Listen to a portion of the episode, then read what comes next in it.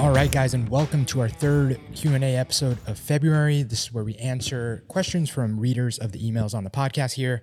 If you ever want your question to be answered on the podcast, steps are super simple. All you have to do is go to the link at the bottom of the show notes here, sign up for the Never Zero newsletter, and you can reply to any of those emails with any questions, training, nutrition, life in general.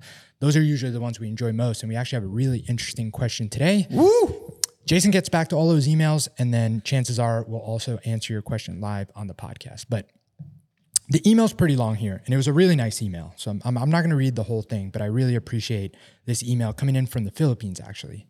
The question boils down to this. So, my question is Should you get stripped off everything you developed?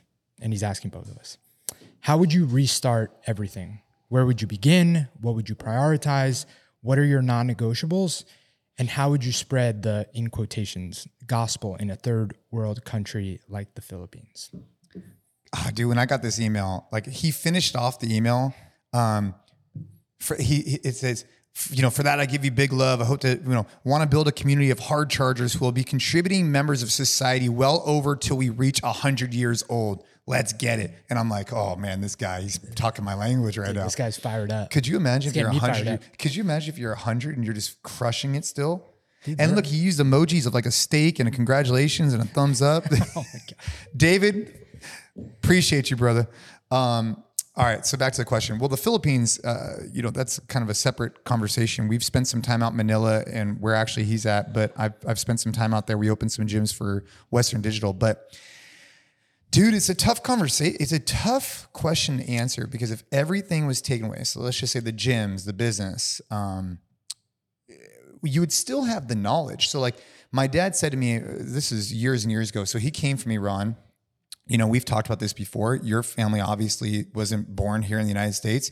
And my dad would always say, hey, they could strip you of everything, but they can't take away your education. And we've, you know, you and I, we've talked about this on the podcast where traditionally, especially for him, people think about education in terms of like going to school, become an engineer, a doctor, whatever. But I think the your education really comes from practical living, from work experience, from learning from other people, from also from school. And so I mean, here I am, you know, we've owned now the company for almost coming on 20 years and all those experiences from learning how to identify key talent, uh, all, all the different things we've learned, right? I would take with me moving forward. And I think what the biggest lesson I would learn is to identify something that I deeply care about that I feel like I'm uniquely qualified to impact people and then and then start with that. I, I think that's that's at, at the highest level is how can you impact other people's lives in a positive way that you're uniquely qualified and good at because of your background and I would pursue that and also recognizing where my strengths and weaknesses are as an entrepreneur as an individual and just kind of start building back from there. I mean, this is a tough question to answer. Um, you look for all the same stuff, right? You're looking for good people. You're looking for hardworking people. You're looking for all those people to surround yourself with. But I think at the end of the day, I would ask myself, what am I uniquely good at? What do I love to do? Can I align those two things as a business? And how can I truly impact people's lives? Because if I can do that, I think the money will come. And with the money, other opportunities will start to come from that. So I think for you, you, you know what I'm what I'm hearing is that like you're an entrepreneur through and through. Yeah. Like you would start something else. Yeah. With the non-negotiables being like making sure that it's something that you're uniquely, you know, well versed in and that you can impact people and just go from there. Yeah. I mean, that's that's what I'm thinking. I mean, yeah, it- yeah, no, I, I mean, I, I love it. The, the reason that what's different for me is, you know, if, you know, I'm reading this question as there's no NCFIT train hard for me tomorrow. Like that's it. Like I have my family, but I don't have my job. I don't have anything. I would, I, I, I'm still so um, risk averse that like I would seek out what I have here and that I would seek out a team and a company that is in line with what I'm super passionate about because I think that one of the I, I wouldn't want to start my own thing. It's just not my thing. I, I, I never want to be a number one. But I think that what I have here that I enjoy so much is being surrounded by people that like we're just all on the same page about like where we're going, our values. And I think that like if I were to make a pivot because I had to, that would be my non-negotiable. Is I, I would never, regardless of like what you know the pay the situation like whatever you can't put a price on the fact that like i genuinely enjoy the people that I'm building this thing with. So looking for that would be like my number one priority because I think I'm very fortunate where I am now to have that, and it just it makes everything that I do so much easier. That would be my biggest thing. Um, I would definitely stay in fitness. I think because to your point, it has to be something that I'm passionate about. Like I can't see myself like, and I think that like those two things kind of interact with each other. I don't think I would find quote unquote my people in like another industry. I don't think. Like I think it has to be this world. Yeah. Um, Yeah, I mean, he's basically talking about. I mean, it's it, it is very busy. You know, it's it's if everything was stripped away financially, whatever, like your house, all these kind of things, right? It, it- that's that's really what he's talking about here. That's right. And and to your point, like I think that the the the most important thing to like be able to answer this question successfully is to have like transferable skills. Like I'm very confident right now that I have skills that I could take to another team place and like immediately have an impact. So I think that like I know he didn't ask this in his question, but another way that I would read this is like if you wanted to set up yourself for the most potential success if something were to happen and everything you've built like you know goes away for whatever reason and i think it's a good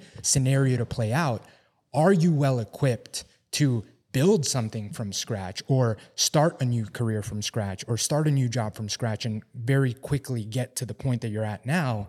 And i think that that comes down to what you were saying which is having these like transferable skills that like you know it's not just very specific to here. Like i can go out and have an impact some other place because I've learned how to write, market, communicate, lead, so on and so forth. Yeah.